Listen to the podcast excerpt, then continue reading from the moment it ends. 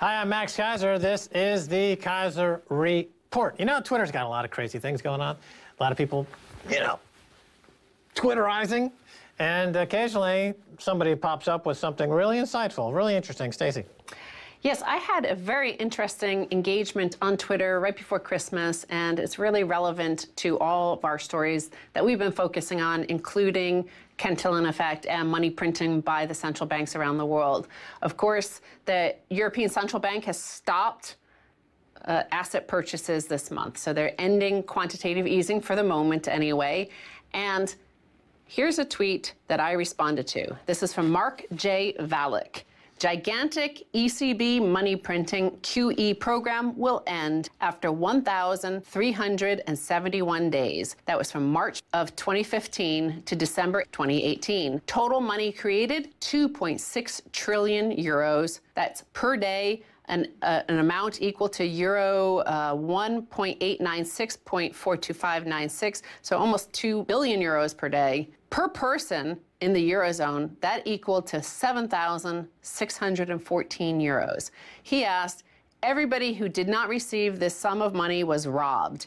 Inflation is theft. The, the thing that really interested me was that uh, per person amount, so 7,600 euros. If you're not richer by that in those three years of, of money printing by the ECB, then that's been stolen from you. That amount has been stolen from you. Frances Coppola who is not Francis Ford Coppola, but a woman, she's an economist in the United Kingdom, and she responded to my retweet, what inflation?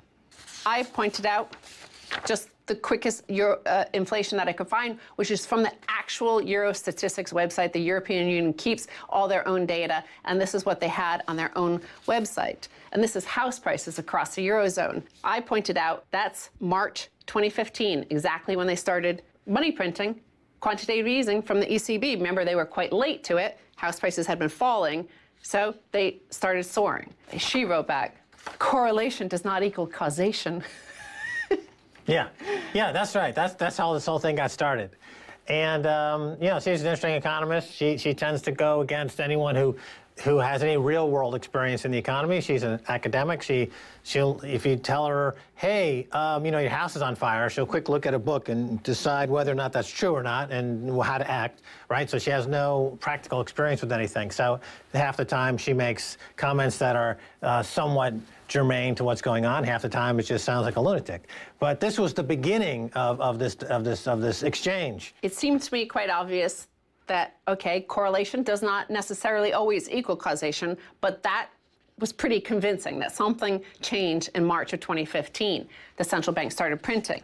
Well, we happen to have interviewed, and I happen to uh, know, uh, he follows me on Twitter, Danny Blanchflower. He was a member of the Bank of England's Monetary Policy Committee. He responded and jumped in. The entire point of QE was to raise asset prices from someone who knows and voted for it. Frances Coppola then went silent on this. She didn't respond any further to this. But here's an actual central banker, and she, uh, you know, her her position in this debate had been that there's no there's no inflation. There's nowhere you look can you see inflation. Uh, the, the the central banks need to print more. Maybe that's what she wants, or like that. There's no sign of inflation, even though we see the unrest in France, the Gilets Jaunes movement. We see unrest across Europe. This is a result of this. These are the people who are complaining about purchasing power when your income has not increased, when uh, certainly not at the pace that house prices, your basic fundamental needs. You know, you need a house, you need shelter, you need food. If those prices go up faster than your income, you feel anger. And here he is saying the entire point of QE was to raise asset prices, and that's an asset price. She got busted, and, and typically she disappeared from the from the debate because, uh, uh like I said, her house suddenly was on fire, and her she had to go find a book somewhere, some theory that quote, and and but she has no practical experience and has no real real world um, kind of knowledge base that was useful in any way.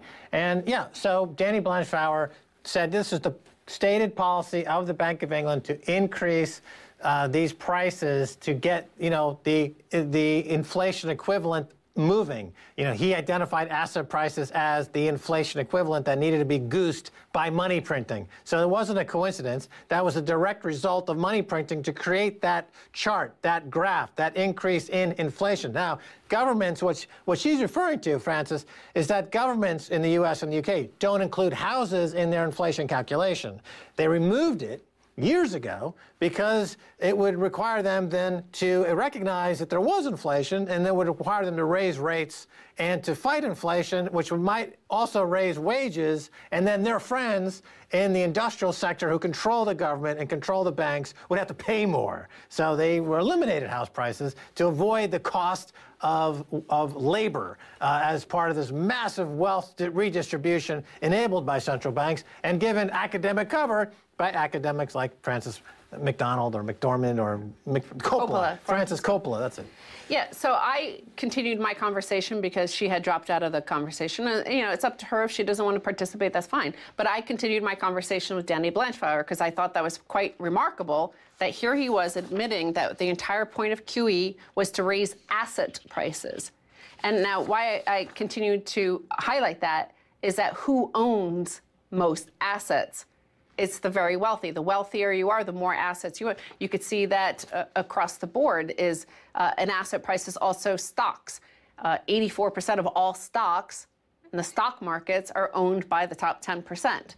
So I pointed that out to him. I said, that's going to cause a Cantillon effect, and that's caused Brexit, that's caused Gilets jaunes, that's caused, caused Trump. So, you know, you have to see this. He was responding to my my continued on the policy of why they why they had to do QE. He said if you can't lower the price of money, you increase the quantity. In the UK, the FTSE fell from May 2008 and picked up at the end of February 2009 just as the Monetary Policy Committee moved to asset purchases. The point of QE was to flood markets with buyers, pushing others to take more risk and buy more assets. Well, that, that, that's right. You know, that's where Danny Blanchflower is talking his book in that case. He's not really being completely intellectually honest at that point either. The point of his money printing was to bail out the banks. And whether he knows it overtly or subconsciously, he must, within that brain of his, understand that that's pretty much what he was doing. He's, uh, he's in the employ of a bank who needed a bailout. Look, what I've said all along is that if you want to avoid the social unrest, if you want to avoid gilets jaunes, if you want to avoid uh, the global insurrection against banker occupation, pitchforks and torches in the street, all that 15, 16, 17, 18, 20 trillion dollars of money printing that you've uh, been engaged with to bail out zombie banks could have very easily just gone into raising minimum wage and you would have had an increase in your GDP, uh, and you would have had uh, all the effects you want, but without getting burned at the stake. Here he's pointing out, and this is something we've noted, and our guests, including in the second half, Steve Keen has pointed out that they printed up money. He was looking to flood the markets in order to convince people to take on more risk.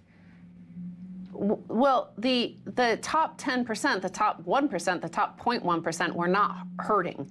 Uh, maybe relative to their position in 2006 and 7, they were down some, but they were still they might have been down from 20 billion net worth to 10 billion. The fact is, they he could have they could have chosen to instead just send 7,000 euro, 7,614 euros to every household in Europe. That would have targeted, that would have been QE for the people, that would have been um, money for the masses, that would have been something that had caused not the Cantillon effect, which is what they've created instead, this instability of the wealth and income gap, whereby all the free money went to a very select few. Because when they're flooding the markets, what he's with buyers pushing others to take more risk and, and buy more assets. He's there's only a s- small percentage of people, entities, corporations in the world that get that money from the likes of Danny Blanchard, from the central bankers, and that's Wall Street and it's the corrupt banks, the yeah. corrupt banks Look, in the UK. When he says he's trying to encourage people to take more risk, he doesn't bother to add in his analysis somewhere, maybe in the footnotes, when he says people, he means bankers Okay? He wants bankers to lend out to keep their so there's a money multiplying effect. But they weren't because the central banks were paying them for the money that they were given a positive spread. So it sat there on the zombie bank's balance sheet as a bailout for the banks. He knows it but he's using sophistry and double talk to hide his what he does. You know, he's no less of a financial charlatan than Frances. It's cognitive uh, dissonance. They they think that they're doing they've, they've they've he's achieved something. He himself is pointing out we wanted house prices to go up. House prices did go up. We wanted stock markets to go up. How uh, stock markets are like double or triple or quadruple since the bottom. So they did succeed. He did succeed. However, the re- the result of the uh, political chaos that is is unraveling around, you know, happening around the world from the Gilets jaunes to Trump to Brexit and others coming down the pike. That's a different thing. Now, we also have new uh, ideas and leaders coming up. We have Alexandria Ocasio Cortez out of Queens, who what she's proposing is a new Green Deal. Well, of course,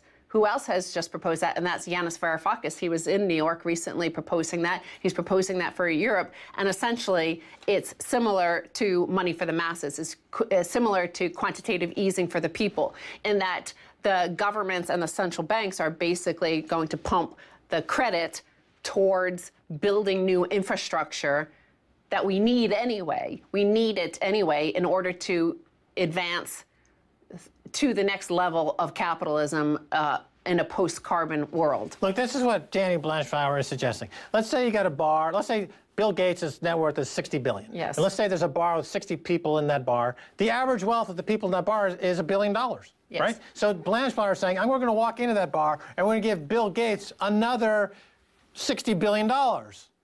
Yes. And now the average wealth of that bar is that, $2 billion. That's exactly what central bankers did is they they gave it to the likes of Bill Gates and hoped that he would distribute it to people in need. And claimed so, that they were successful because yeah. the average wealth of everybody has just gone up. But the, they don't have any spendable wealth. But the, the way things happen is Bill Gates' wealth went up $60 billion, and it's the equivalent in all of Wall Street and the elite. And what you do is you start to justify it. You deserved it that something innately good about you makes you worthy of this. And so it doesn't trickle down because you're like, well, those people should just get a job. no, they'll say, look, their net worth just went up by 100%. Yeah. You know, it's delusional. It's magical thinking. It's central bank thinking. And of course, all these property bubbles and stock bubbles are crashing now. So that's yeah. where we are. At and now you're going to get so torched. Now, now we're you could have just given the money to people and avoid getting torched. Now you're going to get torched. Maybe you'll learn next time, Danny. All right, we're going to take a break. When we come back, talk to the magnificent Steve Keen. Don't go away.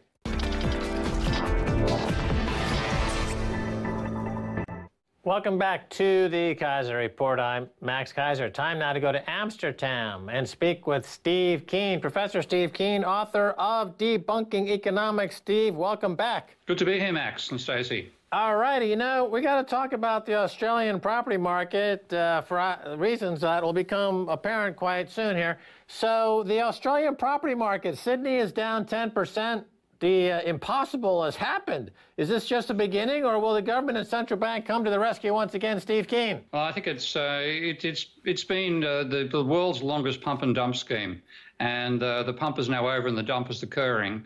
And it's you know, the reason Australia managed to avoid tumbling into the global financial crisis in 2008 uh, is fundamentally some good government policy, which was a huge stimulus uh, actually done by one of the guys who's currently being grilled by the Royal Commission into Banking, uh, Ken Henry, who was then Treasury Secretary, who advised the then Labor uh, Labor Party government led by Kevin Rudd to quote unquote go hard, go early, go households. So they threw money at the household sector, and that's government money. Literally every everybody with a pulse uh, got thousand dollars to spend, as they called the tax rebate. Uh, but at the same time, they also restarted the housing bubble by doubling for existing houses and trebling for new houses, what they called the first home owners boost, and I called the first home vendors boost, because it went from giving us every every um, new buyer from 7,000 Australian dollars, roughly 5,000 US, to 21,000 dollars Australian to buy a house. And in Victoria, if you bought an existing, a new house outside the metropolitan area, they gave you 35,000 Australian dollars. Here's cash, go buy a house. Well, guess that what to the house prices? Then, when that started to run out of steam, the, the, the uh, central bank there, the Reserve Bank of Australia, cut interest rates uh, quite dramatically and encouraged a whole lot of what they call investor housing. And then the so called regulator, otherwise known as Ponzi Merchant Central, uh, called the Australian Prudential Regulation Authority, approved the development of what they called interest-only mortgages, which meant for 20, for five of the 25 years of a mortgage, you just paid the interest bill. For the next 20, you paid the interest plus principal. So when the switchover occurred, the amount of money you paid increased by 40%. Now, of course, you never did that because, of course, house prices always rise. So after five years, you flipped the house and you made a profit on the increase in the in the value of the house without ever having to pay any of the principal or loan off. Wonderful system. Couldn't nothing could ever go wrong. Well, and, and to make it easier still, um, the the banks worked out your living expenses for you. So rather than you having to say what you actually spend, they calculated it for you. And the National Australia Bank has on, on the Royal Commission website, they have to call the living expenses calculator. And you'll be happy to know, Max, that if you and Stacy decided to have a kid, you'd be best to raise it in Sydney because it costs you a mere $7 a day to raise, educate, clothe, and otherwise process your baby. Oh, that's great. Well, I'm a huge sperm donor in Australia, but I'm yeah. not sure I get a, a, tax rebate for that. No, I'm only joking about that. But, you know, Steve, you're an economist. Let me uh, ask you a question here. So, people always talk about Venezuela as being an economic basket case because the Venezuelan government keeps just giving away money to everybody and it seems like the socialism, the Venezuela doesn't work and it's a failure. But what you're describing there is the government giving away money. So how is that different than Venezuela other than the fact that instead of giving away cash, they're essentially giving away houses. Well, they're giving away houses, but as long as you borrowed money from the banks to buy them. And that led to Australian households going from being heavily levered, but not the worst on the planet, to the second worst household in terms of level of household debt to uh, income and household debt to GDP, second worst on the planet behind Switzerland. Uh, and Switzerland, of course, runs a massive trade surplus, whereas Australia runs a trade deficit. And that makes a big difference because, in terms of countries that run a trade deficit, the only country that compared to Australia was, wait for it, Ireland and Ireland uh, reached its record back in 2010, I think. It's since slumped to about from went, went from 60% of GDP as the household debt level to 120% during a so-called uh, Celtic Tiger phase, back down to 60% as the bubble burst. Australia hit 122, 123% as the household level of ratio of household debt to GDP. So we're now the world record holders amongst countries running a trade deficit. And now it's all coming unstuck. Uh, because the only way that whole thing worked was if more people jumped on the Ponzi escalator. And uh, as you now you pointed out to begin the, this program, house prices in Sydney, which have been rising by 10, 20% per annum for some years, have now fallen by 10% in one year. And of course, they're saying it's going to be a soft landing. Well, I'm afraid it's, it's a soft landing like a Exocet missile hitting hitting Baghdad. Well, you know, markets go up the staircase and down the elevator shaft, as they uh, famously say on Wall Street, and uh, there is no soft landing. But, you know, uh, when you talk about Ireland and you talk about 2008 and you talk about the housing bubble, it sounds like 2008. So the question is, are we basically just picking up where we left off in 2008 with all the global bank, central bank money printing, having uh, worn off at this point, and it didn't really do what they hoped it would do long term. And so, are we based? Did we ever leave the 2008 crisis, Steve? It won't be a rerun of the 2008 crisis in the country that actually had a crisis in 2008. The ones that are going to have a 2008 style crisis now are the ones that managed to jump over it, uh, jump over the puddle in 2008 by leveraging up households even more. And that's fundamentally Australia and Canada, but also China which levered up the entire private sector. To some extent, possibly Korea. I think France is is looking like one that's done a large amount of of, uh, of corporate debt increase over the last. Uh, 10 years. So there's a range of countries which managed to sidestep the crisis by continuing to borrow private private money, private debt. Uh, the ones that actually did the crisis back in 2008, obviously the America, but also the UK, Spain, Ireland, quite a bit of, of Europe. Those countries are in what I call the, the walking debt of debt state. They've got they had they had a debt driven bubble back in 2008. It burst then. They've reduced the debt levels a bit, but nowhere near as much as they fell after the Great Depression and the Second World War. So they're carrying the, the ball and chain of debt around their ankles. They can't get much momentum up.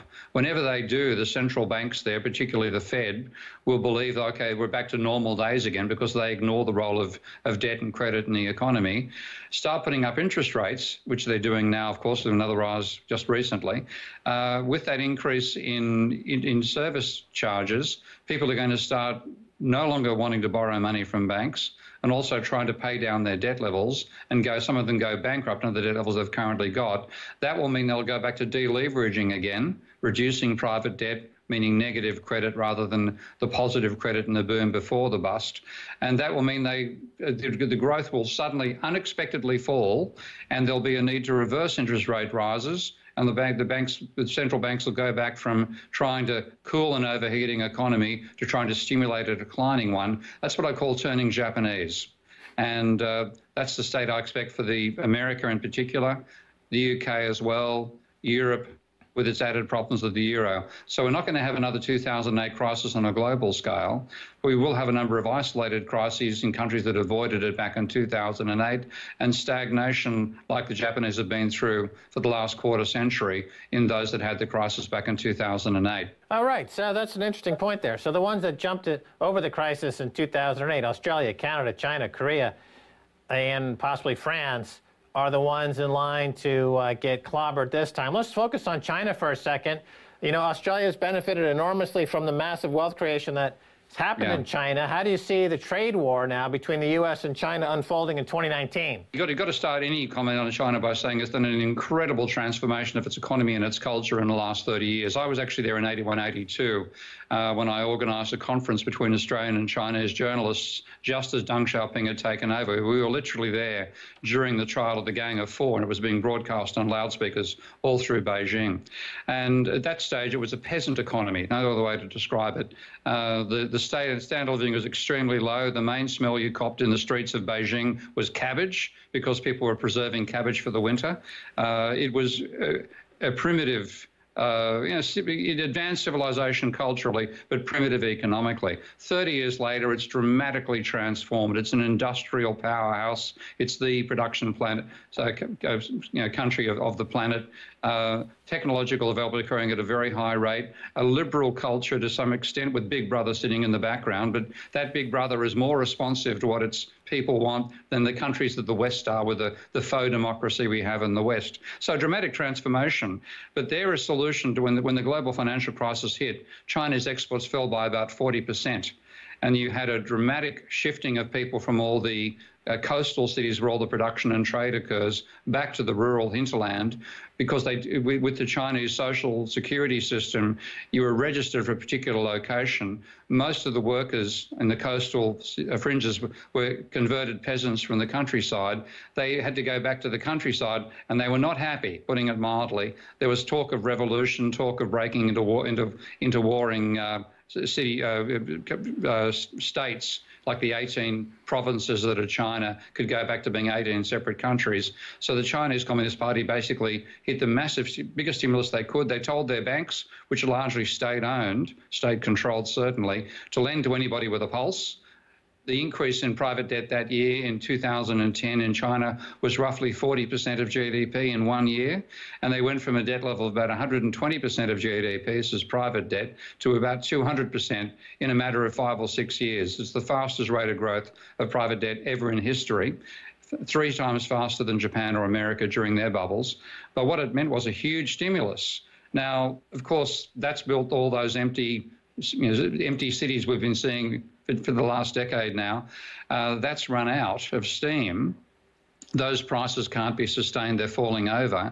But at the same time, the Chinese Communist Party has, has directed state level finance to say, let's build the biggest infrastructure boom in history. So you have all the high speed rail being drilled through China itself, which I'm looking forward to experiencing one day.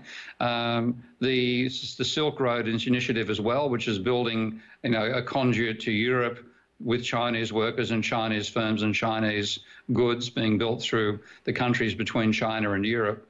Uh, so that that is actually, from what I've seen, equivalent to something like about 15% of GDP of spending by the government. Now, to give that, put that in concert, that's three times the scale of the scale of the uh, the New Deal during the Great Depression, and and one and a half times the scale of the Obama stimulus in 2010. So that huge level of government spending is masking the collapse of the credit system. Oh, fantastic, Steve. Nice talking with you again. Have a great new year. By the way, how can people contribute to you on Patreon? Yeah, well, they can go to the website uh, www.patreon.com slash Prof Steve Keen and sign up. The, the minimum sign up is a dollar a month. Maximum is a lot more than that if you want to be generous. My basic idea is to give an amount of money that won't uh, make your spouse annoyed with you. And uh, that can support my work and keep in touch with the research I'm doing to try to give us a decent economics. Is there an amount of money that one can choose that won't make your spouse mad at you? That's an existential question for 2019. Thanks for being on the show, Steve. Thank you. That's going to do it for this edition of the Keiser Report with me, Max Keiser, and Stacy Herbert. I'd like to thank our guest, Professor Steve Keen. You can find him on Patreon. If you want to catch us on Twitter, it's Keiser Report. Until next time, bye, y'all.